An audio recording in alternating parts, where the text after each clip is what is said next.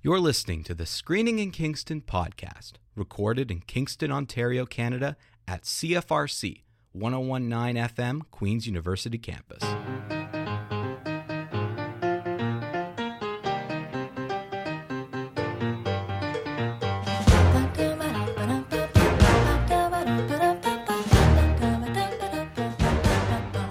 Welcome back, everybody, to another episode of Screening in Kingston in quarantine.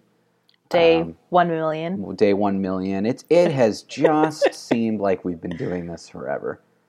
And it will go on for forever. That's what just it just feels like this is life now, and it's it's not uh, it's not my favorite. But we're here to distract people, and we're gonna have a lot of fun today. Good. Today's a real fun episode because we've got I'm a couple fan questions that are really fun. Um, I also forgot, and I apologize in advance, and I'll apologize again when we get to the question. But Austin had written in a little fan casting thing for you to do um, that was going to be part of our mailbag show, but we Right. ran out of time. And then I was going to do it next the, the following week, which was last week, and then we ran out of time so I'm sorry, Austin. I, I'm I'm sort of pulling the Jimmy Kimmel Matt Damon thing and saying that we'll we'll eventually get to that. So we are going to do it today. Cool. We're going to have Taylor fan cast this this unknown thing that she knows nothing about um, today. Fun. So that'll be fun. So lots of great fun. And before we get started, um, so as as most people know, if you listen each week, we're we're in week two of our April movie club. Uh, this week is a movie that I selected that I thought Taylor would hate, and that's basically the theme. We go back and forth. Next week will be one that Taylor picked that she thinks I'll hate, et cetera, et cetera. Um, and we actually had quite a bit of people commenting on Twitter Oh. about your your hatred for Captain America. Oh, I, I saw a couple. Yes, uh, quite a quite a few people chimed. In. I'm in. glad they don't know my Twitter handle. No, they don't. No one's adding you, luckily, and and and you're lucky because in if if some people could find your Twitter handle if they really looked, because there may be there may be some tagging in screening in Kingston's past for both of us. Um, Yeah, if you're a good detective. yeah, you could find it, but uh, But yeah, don't. a lot of people chiming in here just saying that like, how could you hate Captain America? And people think I'm wrong. Uh, the, the majority here thinks that you're going to like Captain America, the first Avenger. Um, and I, I mean, I certainly picked it thinking that you probably would hate it on the surface, but maybe you would grow to like it because it does stand well on its own. Um, but quite a few people uh, chiming in about that. So the prediction here is that Taylor, you're going to like this movie. Truth and time will tell. Yeah, well, we're only a couple weeks away. I mean, it's the last one, and it's it's definitely garnering the most conversation so far. So, uh, other than the fact there's a lot of people who love Loretta Lynn out there, um, Did did you get a lot of feedback? quite a bit, and mainly just how much people love her. Um, got a couple things on Instagram and a couple emails from people just saying that they really love Loretta Lynn, so they, they really love that movie. Um, which again is like that's fine. I mean, there's nothing. There's nothing. If you like the movie because you're like if you like the person, then it kind of doesn't really matter if the movie's good. Like you're gonna you're gonna love the you love the subject matter, so therefore you're you're gonna kind of like it. My only thing was just I don't understand the the appeal of that film because apparently I- it was- relatively like I don't know if it was huge, but like it, she has such a following that clearly people I think. I don't know, like I mean I don't know if this is good in the grand scheme of things, but it was the seventh highest grossing movie of that year. which is pretty good. I mean that Yeah, means- like- yeah, that's like that's pretty good. And it was nominated for Oscars.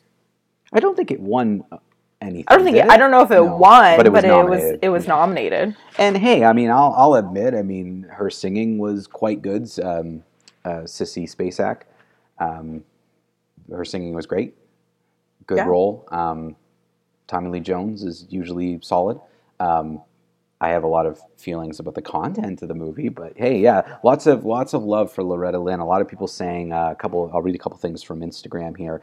Um, that a lot of people are saying that Loretta Lynn has been uh, a big passion of mine for years. Love her music and love her story um, ever since I heard the coal miner's daughter. So clearly, I think the song resonated with a lot of people. Which I didn't realize that the movie was named after a song. I thought I thought it was just referencing to her being coal miner's daughter and becoming a It's star. the name of her autobiography as well as the song. oh, oh, really? Okay, so there Yeah. you go. So the name really resonates then with a lot of people.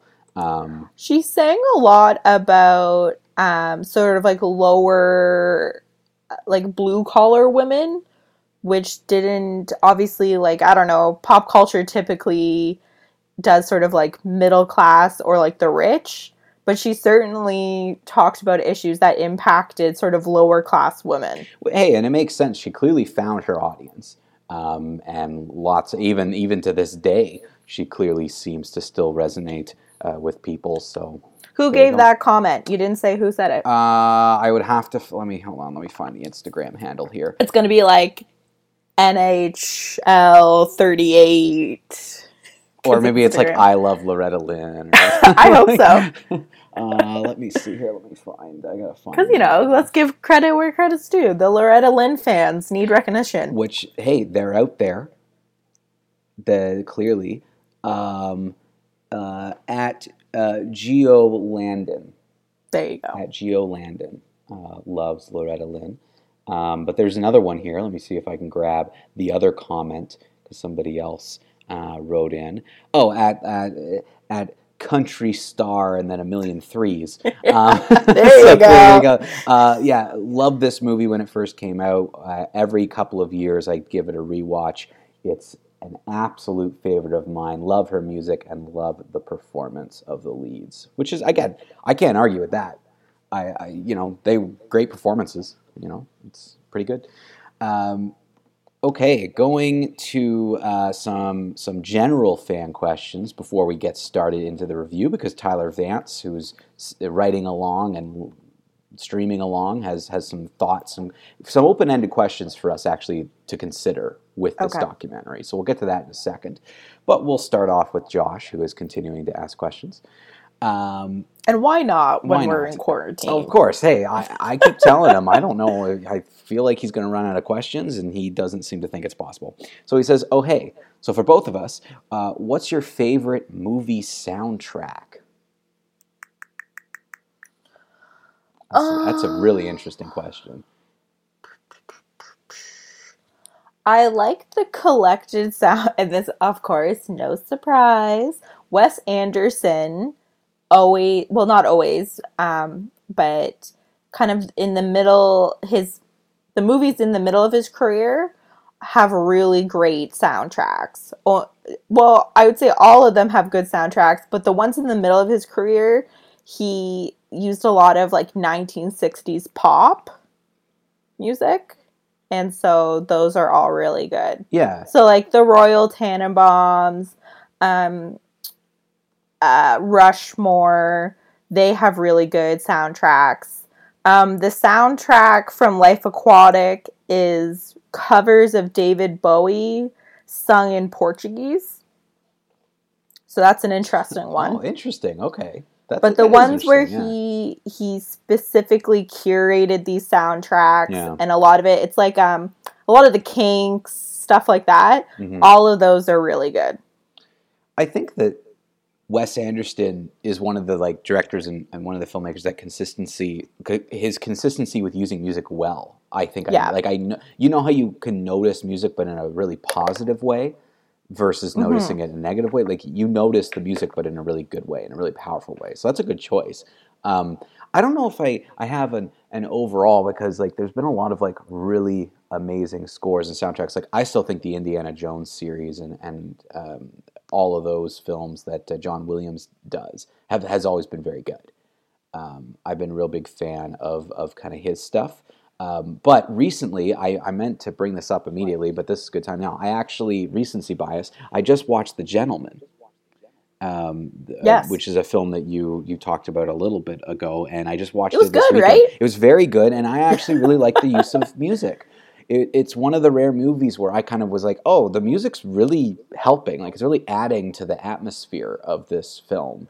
but again Um, guy ritchie is so um calculated not calculated it's kind of like a negative word but he's like very intentional in Yeah. all of his film choices Oh, so i'm not surprised which is what makes Aladdin so confusing to me.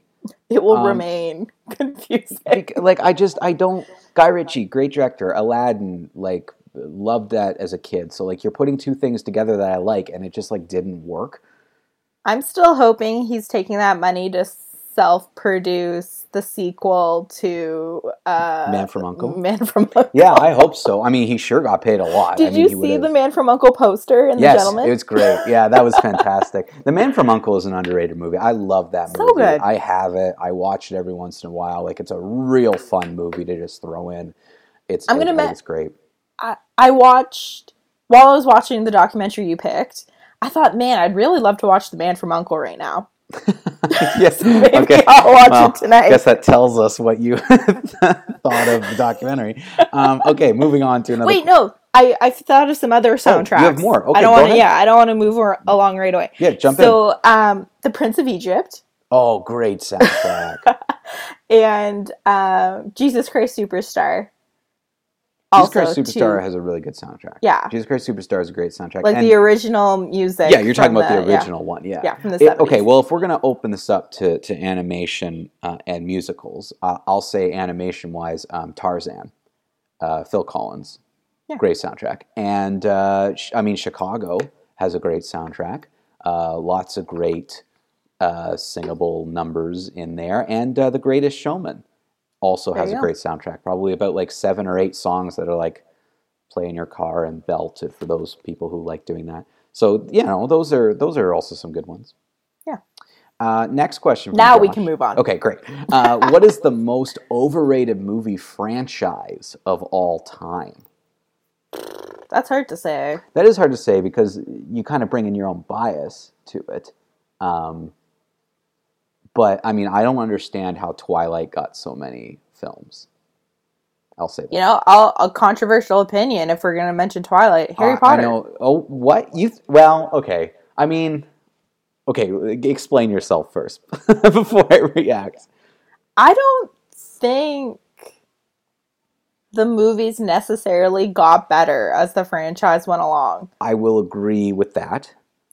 And so like I don't know, you can't you, you can't just be like this is a good thing because everyone read the books and we're obsessed with the intellectual property. Mm-hmm. Yes, I will agree. You know what that. I mean? I think the mistake they made and where they started to flounder was they stuck with the same director for the final couple, and he's the same director who's still doing the the Fantastic Beasts movies. David Yates is not a good director.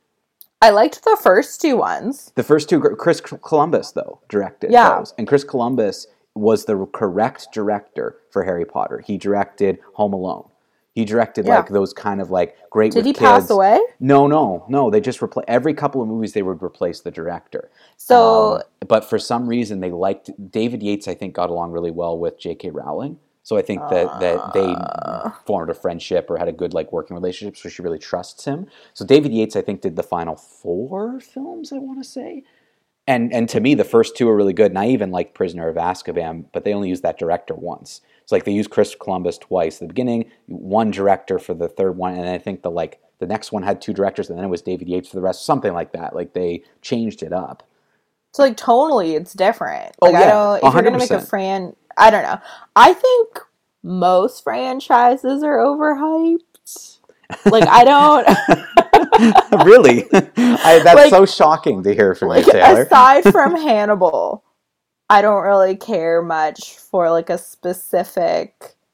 Like I'll I'll be honest. When I was like sixteen, I sat in line for good seats for Twilight, but I was also dumb. but like, okay, to That's me, the only movie where to me, that was the only franchise where I was like really into. But I think that it was appropriate for my age. Yes. But to me, there's a massive difference between Twilight's, like just the quality of filmmaking and the quality of dialogue writing and all those things that make a film a film and Harry Potter. Because the thing is, I recently rewatched the final two Harry Potter movies, which I think were actually the worst, and the acting is solid. The production values are solid. The writing is still relatively solid. Like it's still of a quality. Twilight that that like second I, I don't even think i finished the series i think I, I watched the second last movie and it's so unwatchable that It's I, trash. I yeah I don't even understand as as someone who's younger how, how you could like it because even as a teenager and a preteen there are there are movies that you were supposed to love that like I did not like that much you know like I, I wasn't just falling into it like I think that that's you know I should also say that I aged out of Twilight as it was happening. and that must have hurt your perception of the whole series so like each book came out I think it was like grade 9 book 1 came out, grade 10 book 2. You know what I mean? Like I like literally yeah. grew as the series came out. And by like grade 12, I'm like this is horrible. Cuz like my my reading comprehension had like outpaced the series. yeah And so it was the same with the movies. So like the first two movies I was like kind of into, but then by like the third movie I'm like this is trash. So I don't I didn't even finish Yeah. li- like I wasn't like devoted to the franchise until the end. I And think that's the problem like yeah that is the problem they just disappoint. for sure for sure and the I think, longer the franchise has time to go on. and I think it's hard to to translate from from a book to a movie, especially with that. Like movie, like books coming out every couple of years, and and reading something is different because you you yourself add so much to that. So when by the time a movie comes out and you've seen multiple movies based on the book, if you've read the book, you're probably going to be disappointed because they have to cut stuff out and they have to change things, and things are not going to look the way you're perceiving it. So I think Mhm. that that does happen. But yeah, no, those are good choices. Um, next question What movie or TV character have you felt the strongest connection with? It could be because you were able to emphasize with them or because you see yourself in them. So, is there a TV character or a movie character you've ever felt a strong connection with? trying to think. Like I can't like off the tip of my tongue. Well, you, you know, that's that's the that's the idea of these questions. You know, you just got. Well, you answer first. Um. Okay. Well. Hmm. That's. I think what's what's difficult for me is I've never seen myself in another character, but I I definitely when it comes to emphasizing with someone or like grabbing onto something and like understanding them, I get the tragedy of Javert from Les Mis. because no, listen, hold on. Everyone laughs, so he, all he's trying to do is is follow the law, and he's he becomes so obsessed with hunting someone down that it basically destroys him and kills him. Right? I can understand the obsessive quality of I have to do this. I feel there's been a wrong, and I must know now go right that wrong. I've always found that to be a fascinating character, not necessarily because like I see myself in that, but I find that to be intriguing and some of the most interesting things. Like in the first Saw movie, I think a completely underplayed part of it is is um, um, Danny Glover's character, who is the policeman whose partner is killed at the beginning and becomes completely obsessed with this this murderer, and it destroys his life and he's obsessed and chasing after him and he's doing it with all the good intentions. But good intent like there's a saying the road to hell is paved with good intentions and i really love seeing that come to fruition in tv and, and film. So those types of characters i always find fascinating and I always perk up when that type of obsession of a character happens In another life, you'd be an obsessive. yeah, and then I'm like Murder maybe- investigator. Yeah, maybe that's what I could. I could see myself becoming so obsessed True detective. yeah with like tr- hunting someone down that i that i leave everything behind to do that maybe maybe there's a part of me in that but i've always found that very interesting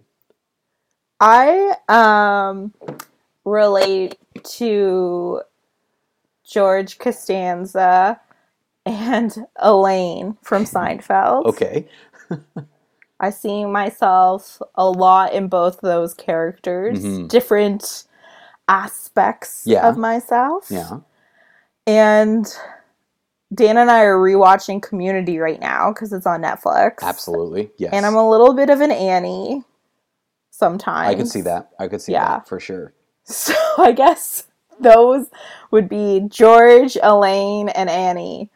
And I'm sure there are movies like if I like thought really hard on it, I could think of characters that I really like identify with. But I think with TV, it's easier because you spend so much time with the characters. totally agree well, not that like with a movie you spend maybe three hours with them, but with like a television show, you know, with like George and Elaine, that's like seasons. Like I think it's like eight seasons of Seinfeld, maybe Eight twenty seasons, yeah. eight seasons, twenty minutes, twenty like twenty four episodes. That's per a long season. time to spend That's like character. hours and hours and hours. So, Absolutely. um, I think it's easier to think of TV characters, um, just because we spend so much time with them. yeah. So that would be those would be my answers, and I probably my movie characters choices would be unflattering if I like thought too hard on it. Has anybody? Oh, actually, we probably don't have time to get into it. I was going to ask, and maybe this is something to think about. and We can come back to this conversation if we have time. But uh, I'm wondering if anyone's ever said to you, "You're like a certain character in a movie or TV," and you've disagreed, because that's definitely happened to me, where people have been like, "You're 100% this person," and and a lot of people have said that, and I've never gotten it. So I don't know if that's ever happened to you. Maybe that's when something we can Girls was about. on, Girls. Mm. I got Hannah, Lena, Lena Dunham's Hannah, Oh, okay. like all the time. I've, I thought I've only that's the seen most- clips from Girls, but I haven't seen the whole thing. I think it's the most unflattering comparison. Yeah, that's- that's- I think like certain aspects of her Right. certainly like I identify with certain aspects of her, but like in t- people be like, "You look like her." I'm like, "That's not a compliment." Like, why? why are you saying that? Forever, people compared me to uh, Phil Dunphy from uh, Modern Family. The So- dad, The dad. So like not the not like the the oldest guy, but yeah, the dad in the the real estate dad. Yeah, and like I, I still, but a lot of people who know me relatively well have said that over and over again, and I don't get it. Like I've never seen it. You're not don't that understand. dopey. No, He's, like, exactly. dopey. He's dopey, but he, I guess he's also just silly, and I don't know. But anyway, that's an interesting thought. So uh, Josh decided to participate, and so did another person in in the fan casting of us. Yes. Uh, so, So a couple people wrote in. So this is these are Josh's thoughts, and then that will lead us into other people. Uh, so he says, for you, Taylor, knowing nothing about you aside from this show, I'm um, so excited. and as Michael can attest to, I'm not very cultured in the arts. Here are my two picks: Maggie Gyllenhaal or Zooey Deschanel. Oh, those are nice. Well, I could. Your voice, you sound like Maggie Gyllenhaal sometimes. do you think so? Yes. So I was watching um, a couple nights ago. I watched Stranger Than Fiction. Right. Um, and I hadn't seen it in a long time. And there was one. I had stepped out of the room or something, and there's one thing she says, and I I could have sworn it was you. So I came in the room. Like, is my phone on? Like, are we connected? Who's- is who's is Taylor trying to call me? Did I like did I like pocket dial? Like I was trying. I was, but then I realized, oh, it, it was the movie. And yeah, Meg, hundred percent. You sound sometimes like Maggie Gyllenhaal for sure. That's that's flattering. I'll take it. More than Zooey. Obviously, Do- Zooey Deschanel is like very pretty and everything, but I don't know. I identify more with Maggie, I so I'm gonna take the Maggie. I think like surfacely, I could understand if someone doesn't know you and can just only listen to you where they would get that. But to me, Zooey Deschanel is completely in a different category in terms of of even who you are and the way you express. Because I think Zooey Deschanel is like way too like like nerdy, but in but closer to like my type of nerdy. Because you She's like you, Disney. yeah, exactly. She's Disney nerdy, whereas you love kind of like vampires and different things, which again is something that I think Maggie Gyllenhaal is closer to. Yeah. Uh, for me, he says Matt Damon and Jonah Hill are both solid choices that are hard to top, but alternatives that he would offer up is Jesse Plemons and or Josh Gad, also ya basic. Okay, Josh. I don't know who Jesse Plemons is. I've never heard of Jesse. How do you spell his last Uh, name? P L E M O N S. I kind of yeah, I see it. In terms of looks, Who is this person? uh, he was on Friday Night Lights, He was on Friday Night Lights? the TV show. Oh, who did he His- play? Okay, let's. I saw the I saw a bit of the TV show. I think. He played Landry Clark. What an American name, Landry. and his movies include All the Pretty Horses, Like Mike, Observe and Report, Battleship, The Master, great movie, Black Mass, The Program, Bridge of Spies, Wait, American Black Made. Mask was he in um, the the USS Callister episode? This is a film with Johnny Depp, Black Mass. oh Black oh not Black uh, Mirror. No. Wait, I think we have the- different people because I've got one, Jesse Plemons, who was in Game Night, Black Mask, and I know this guy, and I think I think I could see. This guy was born in Texas. Uh, this guy was also born in Texas and is also uh, 32. So yes, we have the same person. yes. Okay. We're just looking at So different we're just looking credits. at different credits for him. Yes. Okay, I could see what he's saying. Okay. Yes, that guy I've seen in a ton, a ton of things. I just didn't know his name. I don't know what his acting's like, but in term of, in terms of a look, yes. Like I'm looking at a picture with him where his hair is kind of slicked back and he has like a little bit of a beard. Yeah. Yeah. Yeah. No, I, I could see where he's coming from with that, definitely. Um, and it, you know, it's interesting because it's it's hard because you're picking an actor because who who resembles the person enough to like have it be, Be realistic, but then they also have to be a really good actor and fit the like the character of playing someone real. That's what's kind of cool about this. Um, well, thank you, Josh, for that stuff. I, I want to just quickly jump in um, to Therese, who is a first. I don't think she's ever written in. I don't recognize this That email name's not familiar. but she's jumping into the fan casting. Um, I like it. and so she's got a couple suggestions. So she says, "Hi, Mike and Taylor. I was just listening to your call out to get some fan cast- casting for both of you. I wanted to take this challenge because I can only hear your voices. So I thought that this would be a lot of fun. Um, I decided to go for a younger cast for the two of you and go from if you were showing as kids or younger people just to Oh, kind of get your elements. So for Taylor, she says Millie Bobby Brown Ooh, um, to play a young version of Taylor who's just discovering her love of vampires and the Wes Anderson universe. fun.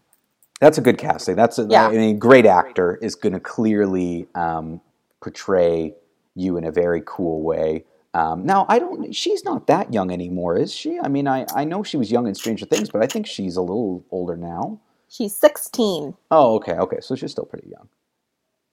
She'd have to gain a little weight.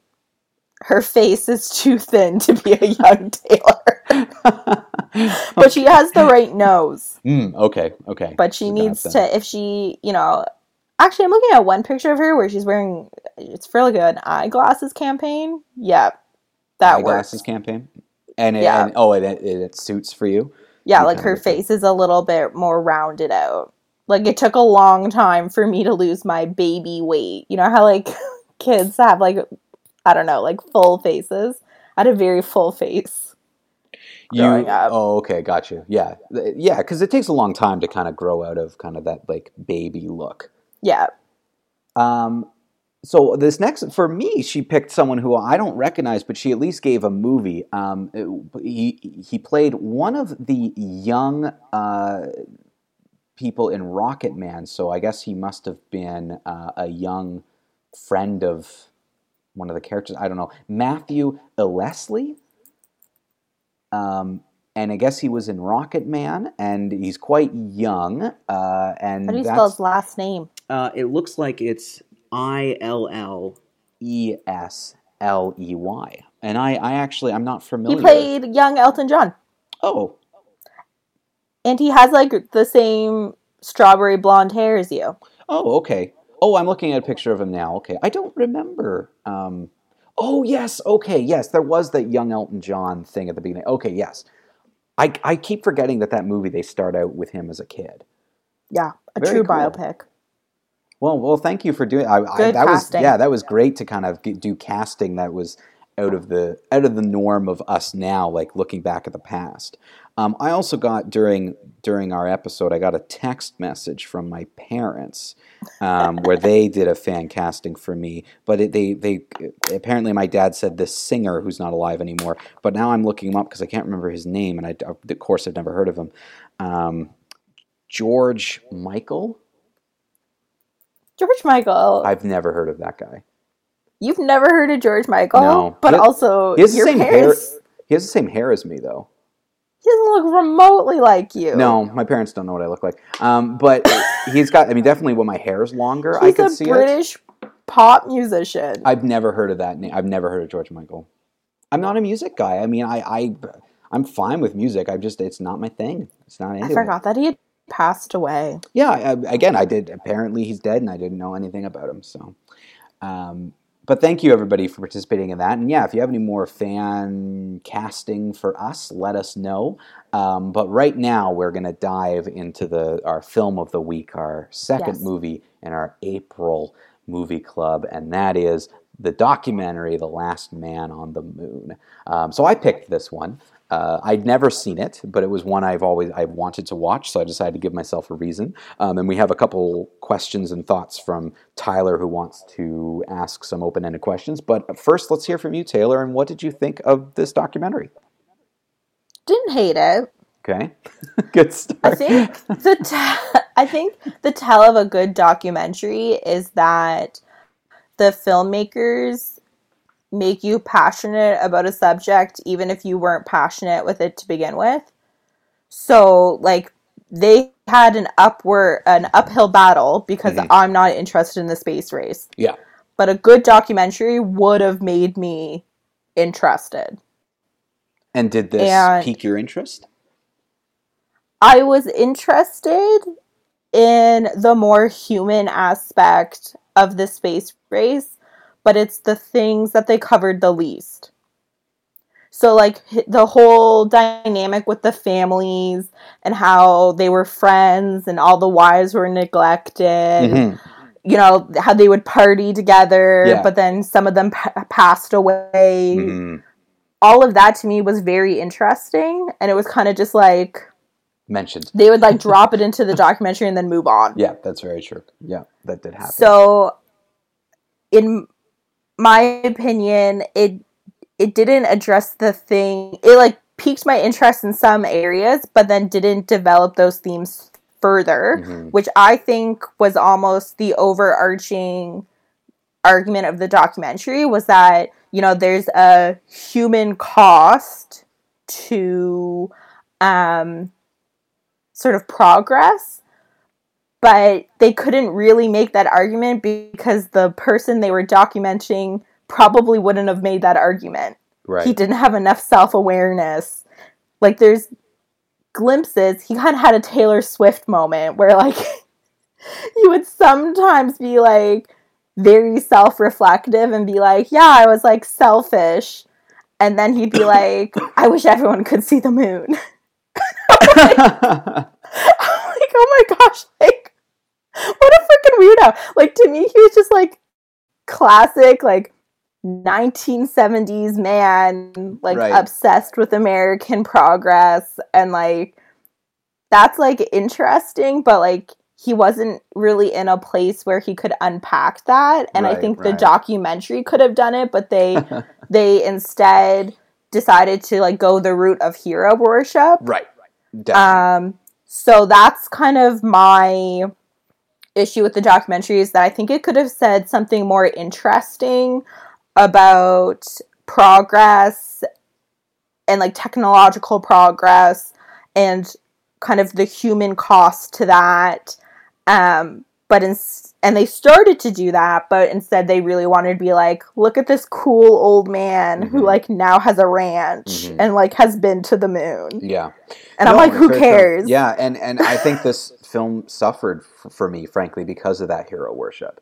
Um, I couldn't agree with you more. Like that, to me, the film went into uh, didn't go into more detail in the areas that I was interested in. Now, I was interested in things that are a little bit different than you because I I'm more fascinated by what is the moon like and what's the, what are what's the potential of space travel in general and and kind of getting into all of that and I think that it spent a little too much time putting people on on pedestals which I don't Well, that's the thing. know. Like, it didn't even like they're like progress is good, but then they didn't even show us the fruits of that progress. it's like if you know when you I don't know if this ever happened to you but I always got this feedback when I would do essays in high school where they're like you can say something but then you have to prove it like you have to have three things to like Yeah. prove the thing you said and I, and The I always sandwich essay. Yeah, exactly. so so I felt like this documentary was that it would make statements but didn't really spend enough time proving those statements.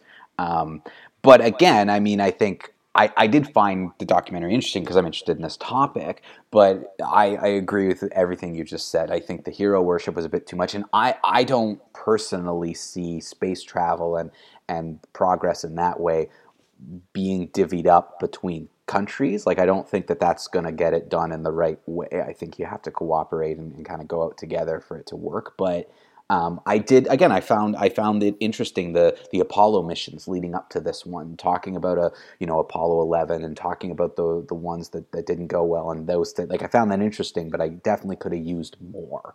Um, I needed more context. Like they would mention how like he was supposed to be a backup crew and then there was a really bad accident Yeah. and the pilots died, but they didn't explain the accident at all. Are you talking about the original, the fire, or the other accident? Like the airplane crash. Yeah, the airplane crash. Yeah, yeah, I'm like, and then also the fire. Yeah. And then there's like a subtitle being like Apollo thir- after the disaster of Apollo 13. Mhm. I'm like, a, you're gonna devote a one sentence screen cap to that? Yes, because you, Taylor, you have to watch the movie Apollo 13. Okay, that's the thing though. This documentary, I mean, there's a lot of things that happen, and I think they had a focus point, so they had to give you little bits of the other Apollo thing. Like that, that type of stuff didn't bug me, mainly because I also knew. I know what Apollo 13 is. I knew about the fire that happened. I didn't know about the plane crash, but all these But things I are think points in a- again, a good documentary. It's kind of like an essay, right? Mhm. You need to make it with the with the assumption that your audience doesn't know anything about the topic. you bring up a good point, definitely. So I shouldn't have to read Wikipedia in order to follow the events of these Apollo missions. But you do have to watch Apollo 13, Taylor, because everyone else in the world has watched this movie, and you need to as well because you're part of the film community. You know, it's it's it's if I said to you, I haven't seen Gone with the Wind or or something along a vein of like maybe it's not necessarily what I'm normally interested in, but you've got to see it. You I've never been that person. I've never been the movie snob to be like, you have to watch this movie. Oh, I'll be that. That's snob. not me. I think you gotta watch. I will sometimes things. be like, oh, you haven't seen that? Yeah, Taylor, but you never, haven't seen Apollo 13.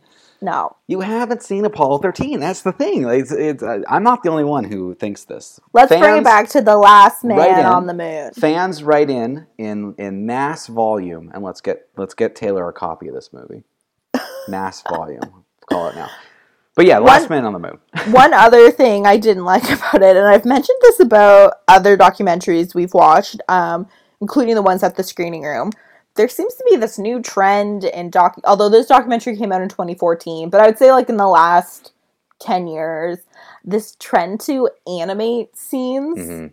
And there was that one scene Mhm. where they animated him, like essentially getting the call to Mhm. become an astronaut, and then his initial training Mhm. they did not animate any other scene in the Yeah, documentary Yeah, and a lot of the documentary which i have no problem with this in fact i liked it in a documentary like kind of that talking head Yeah. interview where like they literally like they ask the person a question and then they film them Mhm. answering it Mhm.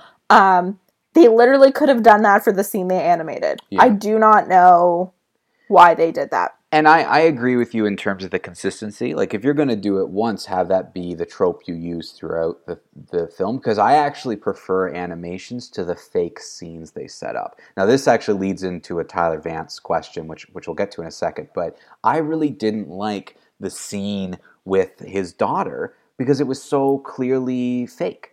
You're, you're, I- don't like in documentaries where you bring real people and make them have a conversation. It's why I don't like reality TV. It's there were qu- quite a few scenes that seemed scripted to me Well, anytime he was interacting with uh, Anyone. anyone like the the photo opportunity with the grandkids and stuff, it's like it's clearly scripted. the Or if it's horseback scripted- riding yeah, the horseback riding. Like it's just anytime that you do that, like you're forcing quote unquote realism, and it's why I don't like reality TV because it's so clearly fake to me. Um, but this, so this brings into the questions that Tyler Vance. He's actually addressing things you just brought up. Um, so he he wanted to um, assemble his random thoughts. So so question one: How many tools are too many tools? So he says a documentarian has a bag of tools um, to use when telling a story like this. There's traditional talking head interviews, voiceovers, um, on-screen text, uh, archival footage, 3D animation, stylized 2D animation, photo montages. The documentary usually, this documentary uses all of these things to point to another. Sometimes only a total of once and then discarding them. And he even says, I knew we lost Taylor for good when the animation section started. Did the extensive use of strategies work for you or not? Or, like me, was it confused uh, at the decisions made? And I think you're bringing up a very similar point that he's saying, like maybe there were too many of these tools being utilized throughout this film because he brings up a good point like you're animation once, uh, setting up a scene a couple of times. Uh, he, the text was very prevalent throughout this, but it's all these different things as opposed to one or two. I think my like I'll acknowledge my bias. What I like in a documentary is archival footage, um, photographs from the time period, Yeah. and talking head interviewing and like narration. Mhm. Like that to me, good. Um, I also don't mind pictograms, graphs, and maps. Right. Yeah, no, you've Those are all good maps, things, yeah. too. Well, there was that great documentary that um, uh, that was about the sailing um, that used Yeah. maps to kind of help show you where they were, and like that type of use is is, is good. It help. It's helpful. So, um, I'm certainly not opposed to tools. I just have particular tools that I like better than others. Yeah. But in this documentary, they certainly didn't use the tools to their advantage, and they like the introduction of the animation Yeah. to do it only once doesn't make sense. Yeah, I, I think that's something both you and I have pointed out. Like the consistency when making a film is something that we like to see. And if you're going to use something, if you're going to make it part of the film, like make it strategic and, and use it. Utilize the tool and make it be part of the film experience as opposed to here's this random one scene and then never go back to it again. And they probably didn't need the text on the screen um because of the amount of sort of narration and voiceover. They literally could have just had him say what was on the screen and it would have felt like one of the interviews. Yeah. No, I, I completely agree. I think there was uh, using animation should be used for a reason. Like you're you uh, some of the more technical elements of space travel you can show through animation to make it clear. But that moment you really didn't need a talking head. I mean, you sorry, you could just have done it with a talking head, is what I meant.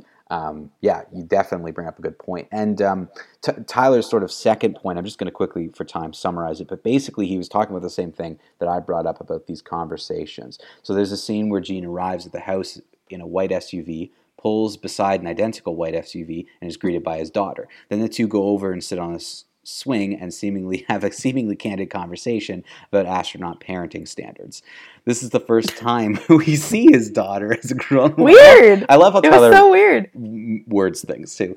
Um, as a grown woman, uh, the conversation itself should be hard hitting as an honest uh, depiction of American hero showing regret for past mistakes. Instead, all I could think about was how artificial the whole thing is. Did he really just arrive in that SUV and share a greeting with his daughter, or did she show up earlier with the camera crew so they could set up and drive She back down had- the road?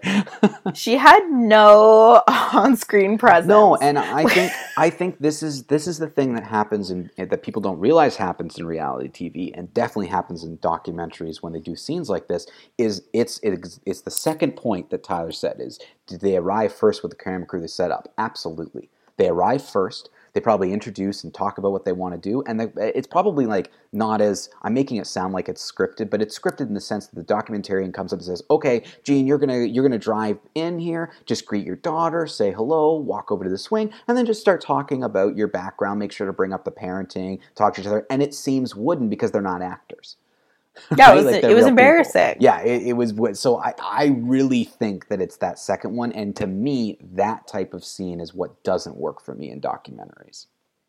Yeah, Not a fan. Um, and oh, uh, he, uh, I love Tyler send send off, so I'll just read it out. Uh, Tyler, too real for this world, Vance. uh, thank you, Tyler, for bringing in and, and for participating. And if anyone else does uh, wa stream along with us and have any thoughts on the films, Let us uh, know. let us know. And and on Twitter and Instagram is fine too. We'll we'll find it. If you want to contribute that way, just send us a quick note as to what you thought about the film. Um, but again, so Taylor, give us your kind of final overall thoughts. Um, you said you didn't hate this, so where where would you kind of rank this documentary? It wasn't a hate, but personally, it was a skip it for me. So you wouldn't really watch it if you didn't have to. Like, if I had to watch a documentary about the space race, I'm sure there's better documentaries. Okay, yeah. I, I mean, I agree with you. I, I do think it was entertaining. So for me, it's like a stream it in the sense of if you like this, you're going to be at least entertained and interested in it. But yeah, there are better ones out there, and there's even better films that are based on real space, space events, such as Apollo 13. So there's always, you know, there's always great space films out there for people. Um, well, thank you everybody for for contributing and writing in uh, this week. Uh, next week is, uh, I believe it's it's your you're up. The Awakening of Motti. Oh, it's this one. Yes. Um, Valkenberg. right. Uh, I'll learn how to pronounce the name in time for next week. Yes, uh, of Motti Walkenberger. We're, we're assuming it's that, but it's something else. Yes, so that'll that will be next week. Also available on Netflix. Um, so be sure to stream along with us. Send in your questions and thoughts. Before we go today, we've I've left some time to do the fan c- casting that Austin requested. He did write in again and asked what happened with it. So again, Austin, I like, I'm I know. Abandoning your podcast. You're horrible. Austin, I can't apologize to you more. I, I wrote him a nice email and said it'll be in this week. It'll be in the last 15 minutes. I gave extra time for Taylor to get into some casting here because Taylor is going to cast the new X Men. So that's what we're doing. We're doing the All right. new X Men cast Wolverine. by. we're not going to start with Wolverine. no, he, he, he- Austin wrote up a little description for for some of the characters and get, put Okay. in order because Wolverine is too easy. So he he wants you to do some of the other ones. There. Halle Berry as Storm. No, you can't. you don't pick someone who's already existed, Taylor. That's not the idea here. Okay. Uh, now you've seen some of the X Men movies. Well, clearly, I know Halle Berry plays Storm. Well, that doesn't mean you've that seen it. dates me. I don't know. does That date one's you. from like the 2001. Okay, well here we go. so uh, let's uh, let's get into this. Uh, Taylor is fan casting X Men. Time is on the clock. I'll move us through. Uh, we will start with Professor Charles Xavier. So Professor Charles Xavier is the professor of the X Men School. It's named after him. Uh, he is uh, British, but has connections to upstate New York and grew up in upstate New York. His power is the ability to read someone's mind, manipulate thoughts. Um, he is usually portrayed as a bald guy um, and is stuck in a wheelchair uh, because of an incident that happened when he was younger. He's been played by Patrick Stewart and James McAvoy. So there you go. Charles Xavier Taylor, who do you cast? This is a little bit tricky because in my mind, like because I was dialed into Tumblr for so long, Mhm. Tumblr loved the X Men with that like really good looking British actor James who McAvoy? plays no the other one. Patrick Stewart. No, like Those you know how there's like the the good guy in the wheelchair and then the Yeah. evil guy, but they used to be friends. Yeah. What's the guy? What's the evil Magneto is the evil guy. Who plays him? Uh, Michael Fassbender. Okay, so Tumblr loved Michael Fassbender. and the one in the James McAvoy. yeah. okay. Yes. Okay. I There's a lot of fan fiction. They're all. British. So first of all, they're all British actors. There's a lot of So- fan fiction about between the two Oh, of yeah, them. I've seen some So, of those. Yeah. yeah. Yeah. So it's I gotta like clear my mind of that. Yes. Yes. I So- mean, Professor, I'm going to tell you this though. Like Professor X was played perfectly by Patrick Stewart. That's the thing. It's hard, right? Yeah, and, but I'm gonna say know- Anthony Hopkins. Interesting. Okay, Anthony Hopkins. Not a terrible choice. He'd have to uh, he'd have to shave his head, but I could see it. I could see Anthony Hopkins. Okay, Anthony Hopkins. All right. So why don't we uh, why don't we go right to Magneto then? Uh, Mag- Magneto, a former friend of Charles, is uh, a huge. Uh, he's a huge uh, believer in the rights for all mutants. His powers include the ability to manipulate and move metal, even the metal that exists within someone's body. He has been portrayed before by Ian McKellen and Michael Fassbender. So I had to Google skinny old white actors for this because Okay. in my mind, I picture him. I don't know. You're going old too, I guess. So you've decided you're casting the X Men when they're older, not when they're younger. Because if if if it's Anthony Hopkins, you have to find someone who matches the age for Magneto, right? Yeah. So So the Man in Black from Westworld, Ed Harris. Ed Harris. Okay, Yeah, Ed Harris. he's not as old as Anthony Hopkins, He's not. but I can see it. Okay. Like they they could have been like friends when one is older. I have older friends, Sure. Yeah. so yeah. Uh, Ed yeah, Harris. And I mean, Ed Harris is still like he's not super young. I mean, he's been around a while. Okay, there you go. Um, Magneto, Edward Harris. Okay, so next we are looking at one of the uh, one of the leaders of the X Men, Cyclops. Now, Cyclops. Um, mu- the actor must be able to act without his eyes being seen. Cyclops has the ability to basically shoot lasers from his eyes, but he can't control it. Uh, the only way that he can control is by closing his eyes. So someone created a device that sticks on his head so he can kind of see, but he It's like a red differently. It's like a red computer. visor. Exactly. Yes. Uh, he's been played by James Marsden. Um, as well as Tye Sheridan. So Scott Summers, Cyclops, he's been one of the leaders of the X Men. He is. Uh, he's got huge leadership qualities. You're basically looking at the the guy being like, "I would follow you." Um, very smart, uh, very good leader. So who do you pick for Scott Summers, Cyclops? Hold on. Oh, I'll hold on while you research. We can Can hear hear you me type. Oh yeah, yeah. type, type, type, type, type. Um, I'm thinking Thinking is good. Troy from Community. Troy from Community. That so guy. that's uh, Donald Glover. yeah. Okay, Donald Glover, good actor. What makes you uh, What makes you pick Donald Glover? I mean, I am watching Community right now, Oh, okay. but like he bias. has a very like in his he's also childish Gambino. Mhm. Um, and in his music videos, he has a very commanding presence. Oh, and he was great in the. He was one of the highlights of the solo um, Star Wars movie that was about Han Solo. He played a, a, a character in that. Again, I can't remember. Lando Calrissian, a, a young Lando Calrissian, and he was quite good in that as well. So, I mean, he does have a commanding presence, for sure. Uh, next, we are going to cast Jean Grey. So Jean Grey is one of the original founding members of the X-Men as well. She has very similar powers to Professor Charles Xavier, where she has the ability to move things, telekinesis with her mind, but she is often uh, in a situation where her power is simply too great um, for her, and she becomes eventually the Phoenix character. So Sophie Turner Evil. has played her before, and uh, I can't remember the name uh, of the actor. Jennifer actor. Lawrence. No, that's Mystique. Um, Jennifer Lawrence played Mystique.